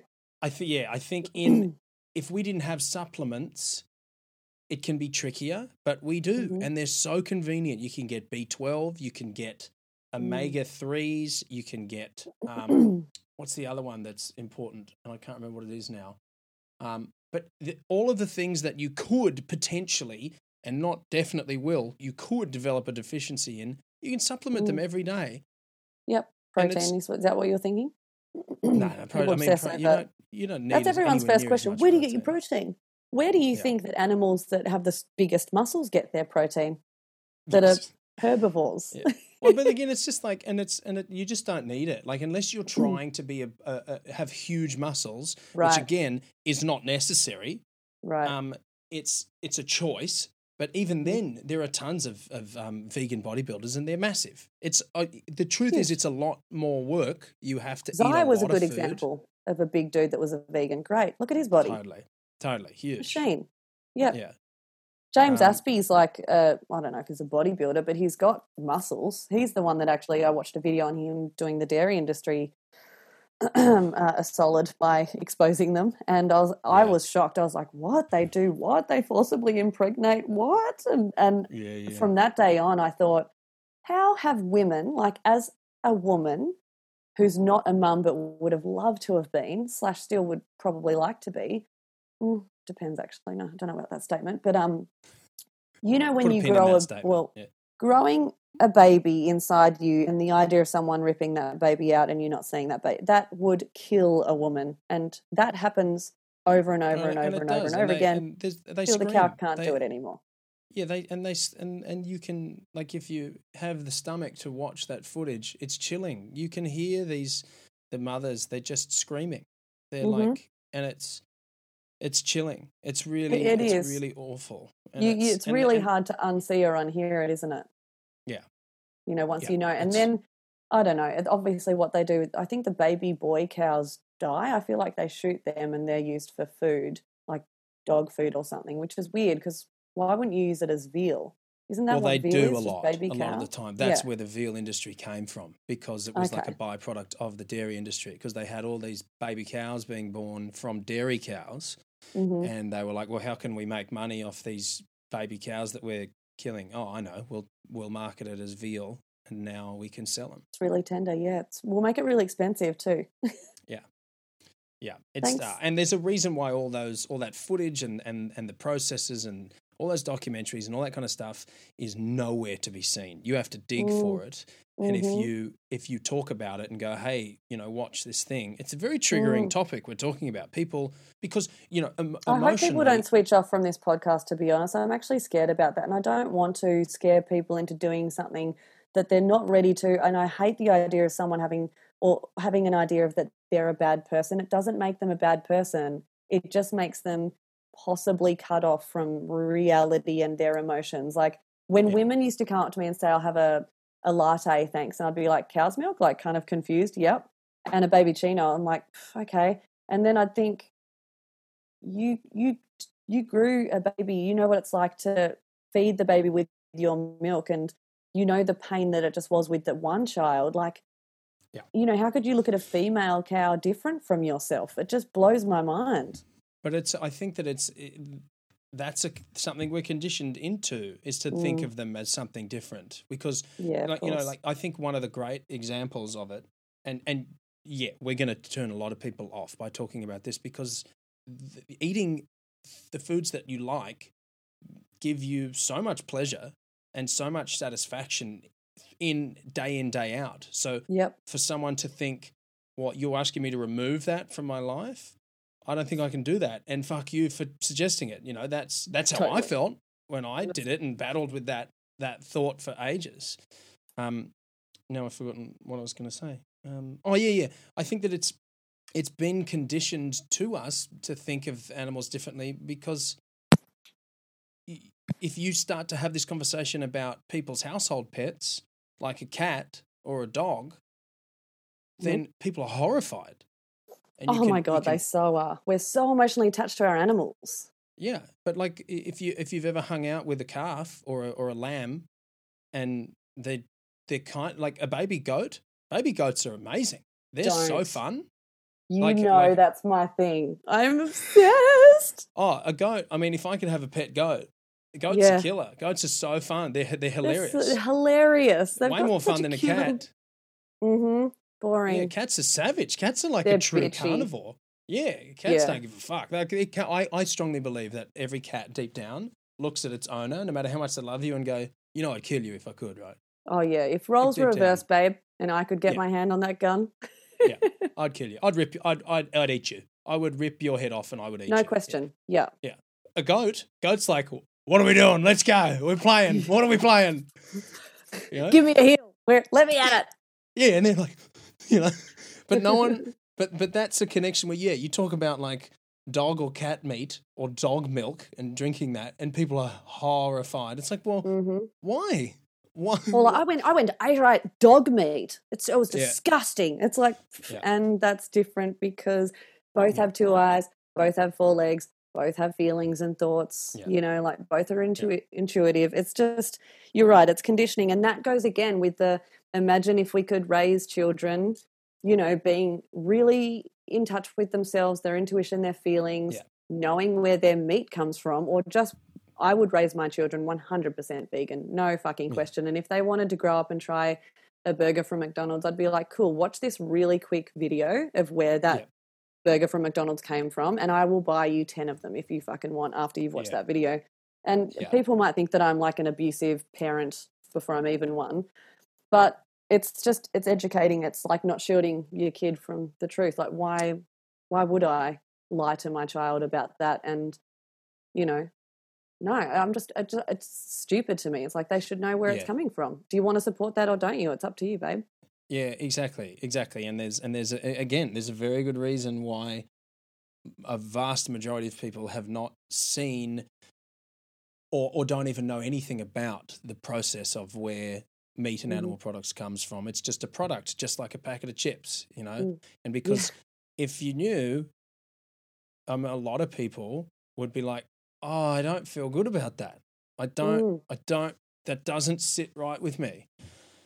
And- right, and- because and the- people are nice people. People more often than not. Yeah. If you saw someone outside your window dragging a cow down the road by its back legs and then trying to bash it in the head and try to slit its throat, you can't tell me that you know someone that would just be like, "Oh, flick him twenty bucks and get some of that later." You wouldn't. You would run out Yes. there and go, Yeah. "Whoa, whoa, whoa, whoa, whoa! What are you doing? Yeah. Stop!" Or, or more importantly, not a cow, a dog. Let's say it's a dog, yeah, okay. because then everyone would be like, "You have to stop that immediately." It's like, why? No, I'm, I'm, I'm getting lunch ready. Yeah. What's, what's wrong? Oh, oh, we'll use all of it. We'll use all. We're not We'll going to waste all it. of it. We're killing it humanely. Yeah, yeah, that's a good one. That's a good one. Yeah. How does that? Who invented that? You know, like who's responsible Yeah. for that dumb sentence that makes? Well, the funny thing is too, it's like you're using the term human. What do you mean? Hu- what, what do we? What does a human have to do with it? Is that how you kill humans in a, in a nice way? Like it doesn't even make any sense. It's it's, it's it stupid. Yeah. Yeah, it's so dumb. That's a ridiculous one. Um, to to pivot, Mm. um, how cool's your music video? Hey, oh, I reckon it's pretty. Um, I'm pretty happy with it. I think we. I had a good Oh, I team love it. on it. yeah, Really? So yeah, it's it's so you too. Like it's it's so um out there and and it's wild. It's great. It's spot on. Like how, so, how did that come about? Like where did you? Because you, you were like lightning fast on that, and it's the production value is great. There's a lot of work that's gone into it. Looks awesome. Like Well, I'll let you about in on a little secret. You know how we had to go on The Voice twice? It was like at the start of the year, and then there was a hiatus, and then we had to go back after yes, we realized like a COVID was a thing. break. Yeah. Mhm. It was in between that that the filming actually happened. Oh, Um, you sneaky squirrel! See, I thought Mhm. you'd done it after, so you'd already shot it. Yep. Yeah, cool. That makes sense. Yeah. Um, so I'd released the songs in May on Spotify and iTunes, and My Baby Burns was just most people's favorite. So I thought, let's, you know, well, my friend Tom actually, who was the creative director, was like, um, let's do a film clip for it. And I was like. I don't really have the budget for that. like, I don't, I'm Mm. not rich. Um, I've been struggling financially pretty much since I've, you know, left my husband and I'm working hard as I can and just trying to make ends meet. And I'd had problems with housemates, like getting someone in and just all these things. Plus, just yes, dropping dropping fifteen grand on a music video is um is a is a tricky Mhm. investment. Yeah, and especially one that's that like the ideas he had, and that clip alone, like having the kind of people that we had on set and the special effects crew and everything, that would have cost if I had have paid for it what it should have been. It it's estimated at around a hundred thousand, like just to pay for that many people's times and money and effort. Yeah, it's ridiculous. Yeah, But wow. I mean, the one silver lining for me personally with COVID was people, creative people, just wanted to fucking work on something that they believed in. And they were like, I don't even care if this is my time for free. I'm going insane at home. Give me a Mm. project that I can sink my teeth into. And so me Mm. and Tom gave them a project that they could sink their teeth into. And we'd um, talked and like come together on the storyline of it. And I wanted it to align with the lyrics as much as it could. Um, he, because he's more of a Yorkie kind of he likes you know i don't know um, surrealism or like things that are a little bit like sort of a dream state whereas i'm more of an a logical literal person Mm. so he met me in the middle on that and then he just sort of elevated a lot of my ideas and he yeah made the blue shiny dress that i'm wearing and did like did like I I got most of the props I think together or we got the props together um drove around by getting all the props buying or hiring and then I he- mean, I saw there was the time the lapse of getting your getting your face mm, cast, like a mold of Mhm. your head. Mhm. And that was you. You guys went in. Oh, we did. And like even then, we had to strip back some of the ideas because it was like we had two days to film it before I had to fly back to Sydney for the voice and everything. We had two weeks to organize it. So Wow. S- Crew Productions got straight onto the hearts that we wanted for the girls to dance around with the hearts on the plate because the whole idea is your heart's been ripped out and Yes. um and you're becoming stronger for it. It- Yeah. A lot of people Yeah. missed that. You'd be surprised. I'm like, what? Some woman actually wrote to me and was like, um, I think you need to get your breast check um, because in your video clip it's really red and raw and looks bloody. I was like, it's special effects. Um, That's amazing. I'm sorry, I don't mean to laugh. and I was like, "Do you wear glasses?" And she said, "Yeah, I do." And I said, "You're going to want to watch it again with your glasses on. I think you know you're just not seeing it." Um, Yes. and Thank you for your was like, concern, pet. Yeah. the big gash where the blood, yeah, coming out. Yeah, That's yeah, and the Yep. fake heart. Not, it's not actually when I rip it when it's out. It's not actually real either. It's Mm, it's fake. no, yeah, Mm. yeah. No animals or uh, humans were hurt in the making. Yes, I did. including the, actually tear 'em. the I was surprised at like having I, I was like, oh, is this the most non-vegan thing I can do to have a snake in my video clip? But it just made sense with the horns coming out of my face to have a snake and you know, I've got the upside down hanging cross. Like everything's just got such a demonic vibe to it. But Yeah, yeah, you know, totally. it's it's a playful thing. Like I'm not Yeah. obviously the antichrist. I I don't worship Satan. Like it's just it's like me having fun with the darker side of myself, making best friends with the darker side of me and being a badass, you know, like coming Mm. out of all the heartbreak and all the victim and the sad and the crying and the you know, I just want to be a good wife and oh I just want to Yeah, you know, yeah. whatever fix my marriage. It's just like fuck it. Acceptance, move forward with strength. Yep. I'm I'm Yeah. putting my armor on and I'm just moving forward. Yep, heart or heart or no heart. Technical difficulties. Rebooting in three, two, one. Right, we're back on again. Little oh, technical. Oh yeah, that I don't worship. Satan. Yeah, that, that's what it was. We got we got cut off due to the Satan. All that wow, Satan that's talk. so creepy. Yeah, that's very Yeah. coincidental. Satan cut off your internet connection for slandering him. He was like, "Oh, oh no, you didn't, Stella. Uh-uh. Yes, you, girl, Girl, you and me have a words." and you Uh, and Mark are not. Yeah, exactly. I'm done with this. Um, yeah. So that's right. We were talking about your music video and, um, and the content and how you have had your heart ripped out, but moving forward in life, heart or no heart. Yeah, exactly right. It's come up great. It's really, it's it's super cool. Like I really, I really dig it, and it's so, it's so you. So good job. I'm so surprised by you saying, like, I think it is me too, but here's my issue creatively, and I need to talk to Tom about this. But you know, when you feel quite um, multifaceted as a person, I don't know if you do, you're such a rock and roller. I think you're quite focused in your everything about you, and everything sort of makes sense. You're like a a non-sex addict Russell Brand without hair. That's a really Quote me. big compliment. I love Russell Write Brand. that down. Thank you. I love him.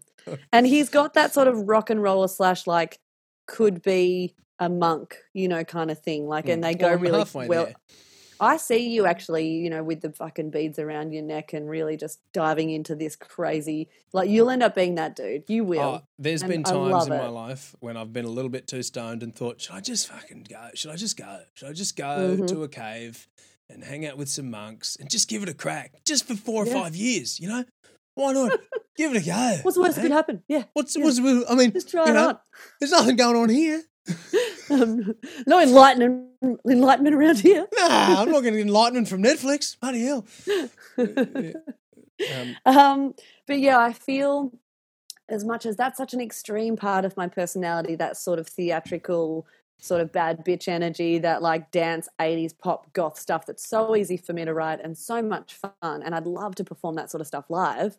But then there is that other side of me that's just really like this, where I just love to sing a heartfelt song on the piano and the film clip to like I wrote that song a few days ago that's on Instagram now called The Scorpion, which is obviously we know what that's about. But um, that's just such a different vibe to my baby Burns, and I it's like I just if I'm confused by how one person can do such different genres, I'm sure the you know the world would be. But then I do take comfort in people like Lady Gaga that she can do a chromatica and then she can do an album like Joanne and Mm. she can look like a crazy alien and then she can look like you know this hot girl next door um, so people like her have sort of paved the way for people like me that aren't just one thing um, you know where I, you know 10 years ago the music industry was so so confused by me and then since herb coming out they're a little bit more like oh yeah okay you're you're a bit of a gaga it's like i Mm. guess if you want to if you need to put me in a box you can put me in that one because at least it's a big box it's like Yeah. a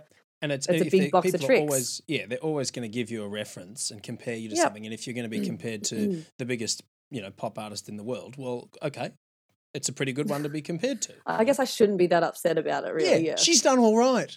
You know, she's okay. yeah, yeah. But I, I mean, I kind of think like, I, I love that about about you and your music. That you know, it, it, it is, it is so you.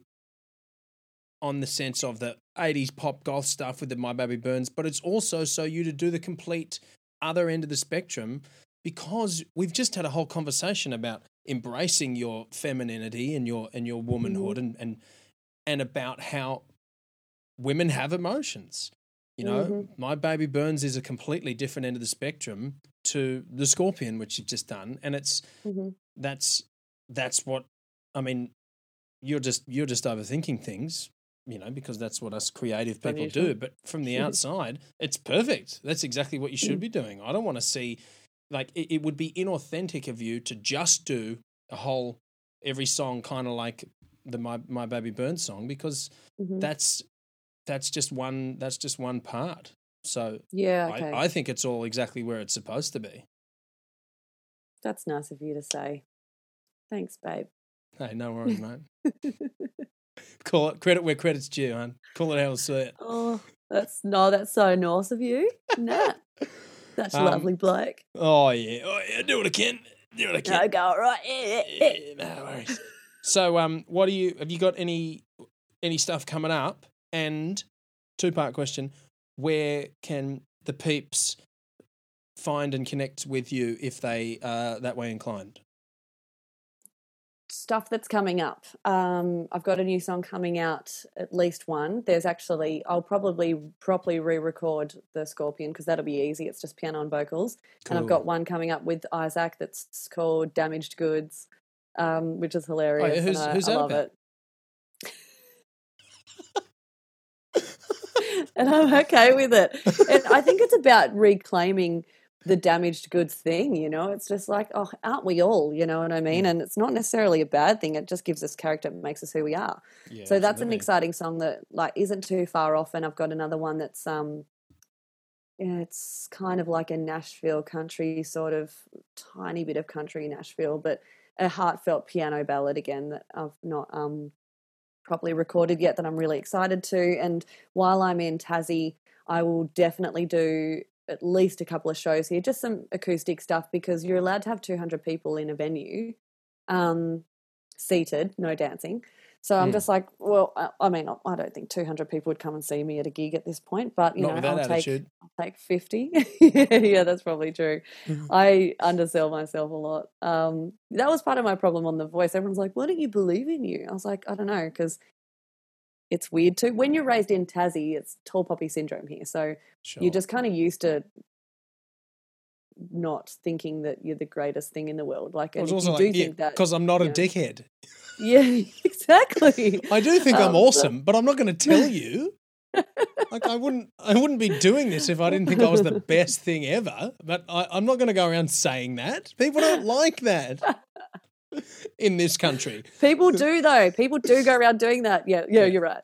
Yeah. Um, so yeah, I'll do some gigs here. I really want to do some workshops. Um, and I'm curating that at the moment, where I'm working on a way to gather people. And it, like in my mind, it was women, but really, it's just people that want to find um, their inner voice in a really sort of intuitive, soulful kind of way through music, and and work on what that means to kind of get in touch with who you are, find your voice if it's ever been silenced or if you've just never known who you are musically. Um, and you don't have to be necessarily a singer or a songwriter or a musician. You could just be a person that feels a bit lost and Mm. using music to kind of bring the essence of you out. So I really want to um, work on that, a workshop of that, and um, I'm getting back into vocal coaching, which is really exciting because my vocal coaching is almost like that. Every session is like a we just go soul searching and we connect Yeah. and we sing like we mean it because I think there needs to be a lot more um, storytelling in singing rather than was that note perfect? Was that run perfect? Was you know was my tone perfect? Is my technique? It's just like babe, I don't think it was ever about that. Music and singing, like yes, it's really exciting and fun to break it down. It's good to be a technical nerd sometimes, but um, that's not what I offer, and it's not what I'm good at. So I and I think I'm attracting more and more like-minded people that um, just understand me and get me, and I and I can offer them something that they're looking for within themselves. So I'm really excited to do that. And people can find me generally. I've got a website coming out soon, which is going to be um, stellaperrymusic.com. So all of my offerings will be on there, whatever shows I'm doing, the workshops and the vocal coaching, and um, obviously Facebook. I'm on there, Stella Perry, and Instagram. I'm on Stella Perry, which I have been spending way too much time on Instagram as Stella Perry because I it's like I obsessively have to get back to everyone that messages me. So it just takes a lot of time. Yeah. And people like I've had this one girl saying, "How do I get in contact with Delta?" And I was like, "Babe, I think." The thing is, if she got back to every single person in her life that contacted her to say, I love you and you're amazing, she would literally never be able to put the phone down to write the songs that Yeah. make you love her. So you just need to accept that these people that are out there creating content and things for you to enjoy and consume, they can't do both or everything all the time or get back to you. So I, I actually hope that I get to a point where I'm too busy just being in the recording studio and writing songs and Mm. being amazing. But truth be told, I have had some downtime, um, especially in quarantine. But yeah, I just do try to make time to get back to everyone. So if people want to connect with me, I most likely do that through Instagram. I, I tend to get back to people a lot later on Facebook because I forget to check the messages in there. Me Too many platforms.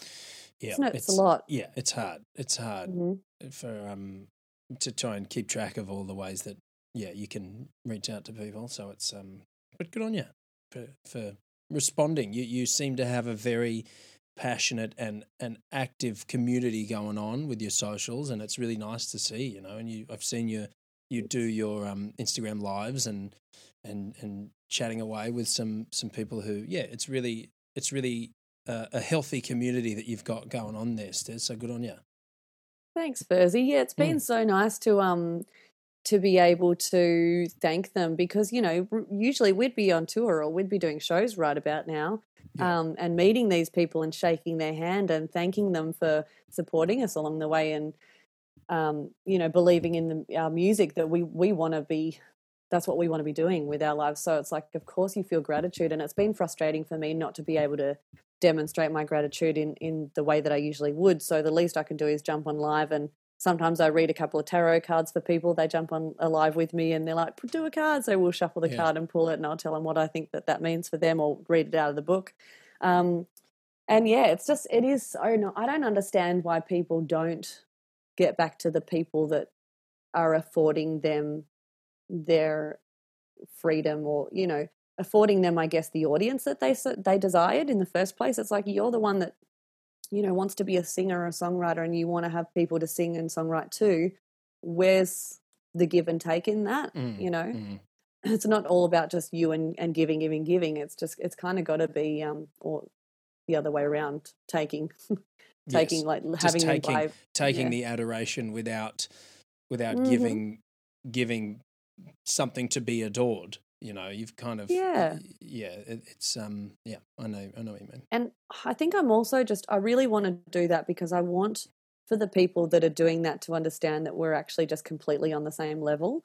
Um, Yeah. And that I just happen to sing in tune most of the time. You know, there's, I I don't like it when people like they keep that divide between them like i'm here and you're there it's just like no we're we're all the same it's just you happen to wanted to connect with me and you know they might have something about them that i would want to connect with them over that i haven't discovered yet a talent or something that i just really admire within them as a person. It's like Mm. I really am usually of the mindset that no one's better than anyone. Um, obviously, there are certain exceptions in that rule. Like if you're a racist, you know, not a good person, then there are people better than that. You know. Yeah.